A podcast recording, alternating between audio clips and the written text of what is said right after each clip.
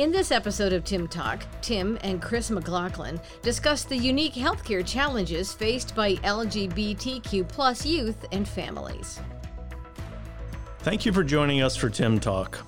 I'm Tim Dentry, President and CEO of Northern Light Health. I welcome you to join me for a frank discussion about diversity. Our goal is to create a collective understanding of the issues that exist and find a better path forward. Before I introduce you to our guest and dive into our latest topic, I wanted to update you on our newly formed Northern Light Health Diversity, Inclusion, and Equality Council. The council met for the first time in August and adopted a council charter. We will begin monthly meetings and develop a preliminary work plan and 16 month system goal at our next meeting coming up. It's good to see our work getting started. Now, when we launched Tim Talk, we began discussing issues of race. We are expanding into a new topic for discussion as we explore social and medical justice for LGBTQ plus community.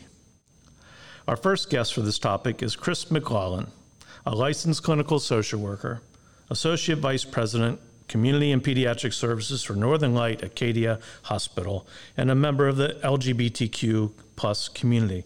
Thank you for joining me here today, Chris. Thank you, Tim. It's good to be with you. As someone who identifies as a member of the LGBTQ plus community, what can you share about your experiences as both a consumer of healthcare and as a professional working in healthcare serving Northern Light Health and the communities we serve? Why is this important to you? Thanks, Tim. It's a it's an honor being here today and talking with you and the listeners and talking so openly about a topic that sometimes isn't talked so openly about. You know, to share some of my personal experience as a kid, I've got to tell you, I wasn't the most athletically inclined as a, as a kid. I didn't have to do the sports physicals that other kids around me were doing season after season. So my relationship with my doctor was really based on some minor checkups or other minor treatments for strep throat or other kind of kid-like infections. However, when I think about my experience very recently, it's striking to me that I've considered myself to be out with my medical provider just recently, just in the last several years. It seems strange to me. I've been out as gay for the last 25 or so years and have been with my now husband for 10 of those years, yet my comfort level with identifying as a gay man in my doctor's office has really been a fairly recent phenomenon. And I also think about the numbers of kids and families that I've worked with at Northern Light Acadia Hospital and across my whole career in this behavioral health field. And I'm struck at how much has changed for these kids today compared to when I was growing up, but also how much things have really sadly stayed the same. I remember what it was like having to answer questions about whether I had a girlfriend in school or why I was always playing with the girls at recess. And I remember name calling and teasing and that feeling of being an outsider in a world that I didn't fit into.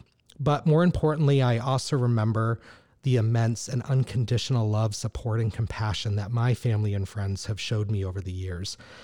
And I truly consider myself blessed to be surrounded by the people that I have in my life. So, Tim, as an answer to your question about my why, I have to say that across my professional experience, I have seen that there are so many LGBTQ plus kids out there who are struggling without the same sort of supports that I had.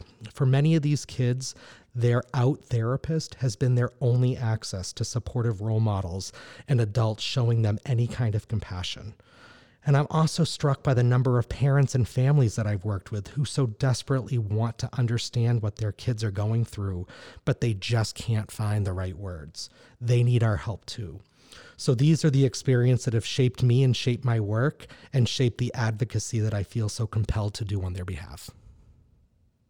Chris, thank you for sharing your personal reflections. And that was really great listening to the things that you were saying and, and expressing feelings of feeling like an outsider, or you said teasing, I think bullying. I guess they're one and the same, a, a variation on the theme. But that's exactly why we want to listen and learn. And that's exactly why this is so important in our journey of Northern Light, having a culture of caring for one another. So thank you, thank you for that. Your career has been focused on addressing the behavioral health needs of children and families, and what a gift uh, you have brought to our communities and families. What are some of the unique healthcare challenges faced by LGBTQ plus youth and families, and why are these families at risk in your uh, experience? Yeah, thanks, Tim. I, you know, I believe that it's so important to understand some of the issues that sexual and gender minority youth and families experience when they're trying to access healthcare. So, so here's what we know: youth who identify as LGBTQ plus have higher rates of suicide, both attempted and completed, and rates of substance use when compared to heterosexual and their cisgendered peers. And cisgender is a word that we use to describe those individuals who have a gender identity that both matches their birth sex and and who they feel like they are as a person from a gender perspective. You know, these are kids who experience rates of depression and anxiety, bullying, homelessness, family rejection, tobacco use, eating disorders, obesity, sexual victimization, and on and on that are higher than their peers. And we all know here at Northern Light Health the negative health outcomes that are associated with these concerns. These youth are more likely to report sexual behaviors that put them at increased risk for HIV and other STDs, pregnancy, and the health issues that can be associated with these conditions if gone untreated, like some forms of cancer, sterility, heart disease, or damage to other organs. And so, you know, what's important for me to say is that those of us who work with this population don't credit the sexual orientation or the gender identity for these statistics. Rather, these are outcomes that are a result of shame and stigma that our society, including those of us who are well intentioned in the healthcare setting, impose upon them. So, when sexual and gender minority youth are subjected to any number of these seemingly innocent transgressions in their healthcare experience, like being misgendered by their provider, or a provider making assumptions about whether they have boyfriends or girlfriends, or when there's a lack of LGBTQ plus representation in lobbies and exam rooms, it only exacerbates the feelings that these kids have of guilt and worthlessness and isolation and rejection. And it leads them to avoid their medical appointments. They avoid seeking treatment when they should. They uh, can't be honest with healthcare providers when asked about what their sexual practices are. They can't own their sexual orientation or gender identity, and they maybe are not always honest on screening forms. Simply put, the engagement that these kids have with their healthcare providers is not where we need it to be to improve their overall health and wellness. And recently, there are some studies of some medical students and pediatricians around the country that also show us that there is a lack of education and comfort level in providers working with this population of kids. These studies show elements of both implicit and explicit bias on behalf of the provider that almost certainly impacts the care of this population. So, Tim, you know, we have a lot to learn still about how to create safe and affirming spaces for LGBTQ plus youth and their families in provider offices and medical practices all over the system in the state. This is a population that is begging us for increased competency and more compassion. Thank you, Chris. I, I, love those words, safe and affirming spaces. And, you know, thank you for putting into such human terms um, what we have talked about uh, in a, a, big, broad title medical equality and justice. But to put it in those kinds of personal terms, especially for the LGBTQ plus community, thank you for that. And my hope is that we at Northern Light become one of the best in the country in identifying, treating, and caring for such individuals. Thank you for that. I also want to take the opportunity now, Chris, to hear what's foremost on your mind uh, with this very essential issue and what would you like to ask of me? Yeah, I appreciate the opportunity to, to be able to ask questions like this. You know, with what I just shared about this idea of competency and the need for more compassionate, affirming care.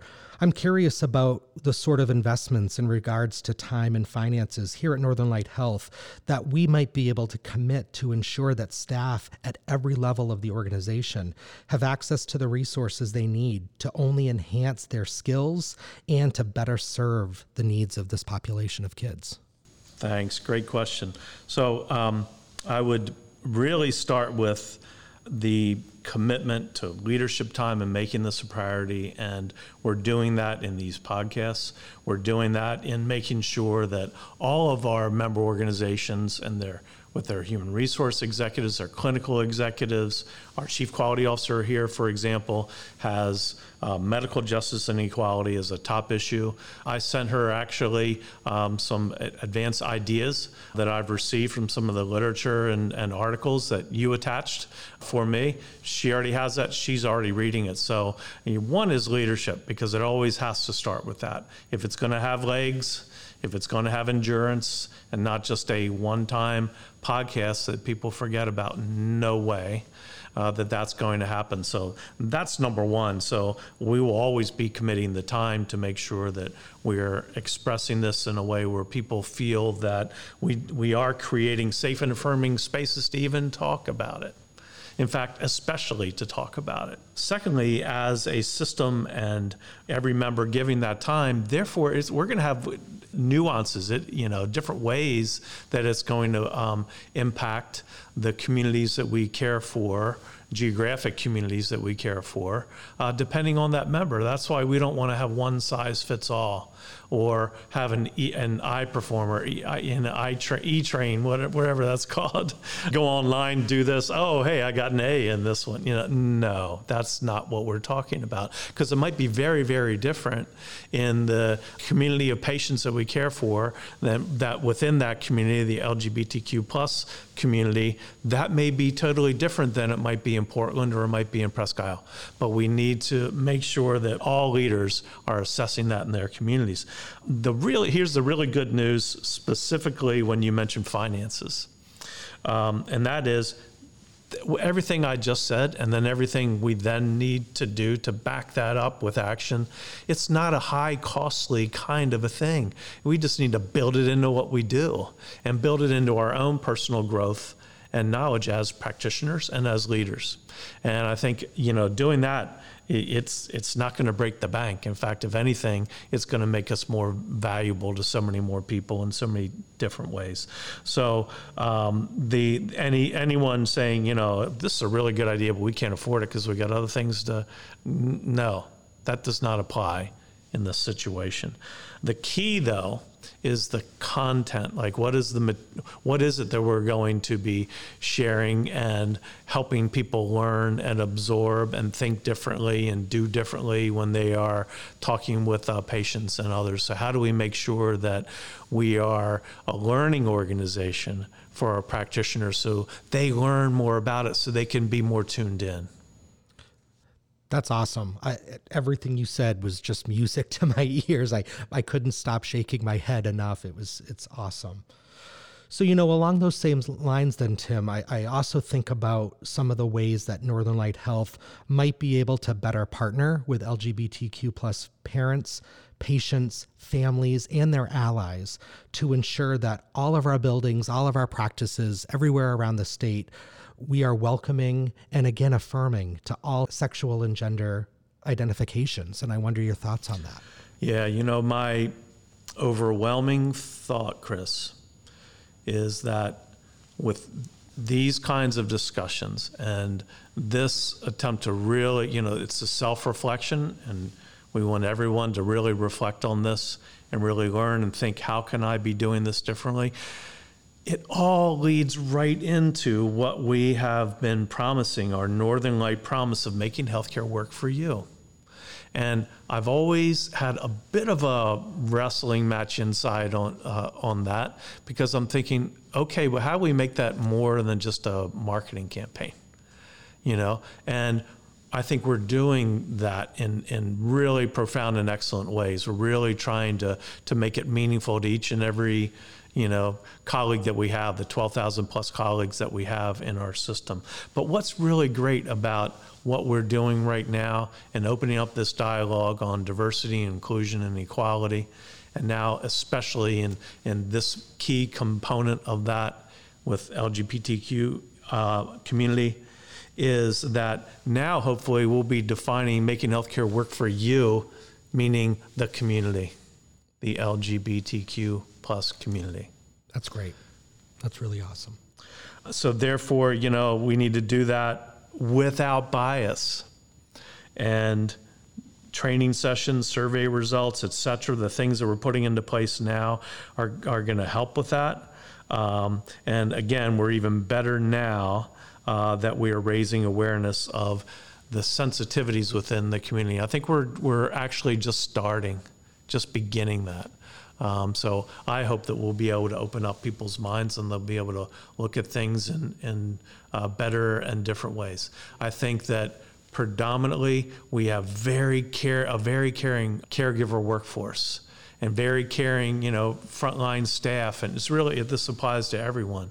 And if we can help people have greater sensitivity and understand how they can interact and be more open minded and be more caring, regardless of anybody's uh, which community someone might might be in.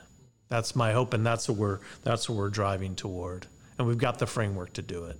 And we have the leaders to do it, and this is a great opportunity to to share those share this these thoughts and ideas with with leaders across the whole organization. So I appreciate that. Absolutely. So that will wrap up this episode of Tim Talk. Chris, thank you for joining me here to continue this conversation in a very unique way. And thank you, our podcast listeners, as well. Until next time, I'm Tim Dentry, encouraging you to listen and act to promote our culture of caring, diversity, and inclusion for one and for all. Thank you. Thank you for listening to this episode of Tim Talk. If you enjoyed this podcast and would like to learn more about this subject, you can find additional information at northernlighthealth.org/podcast.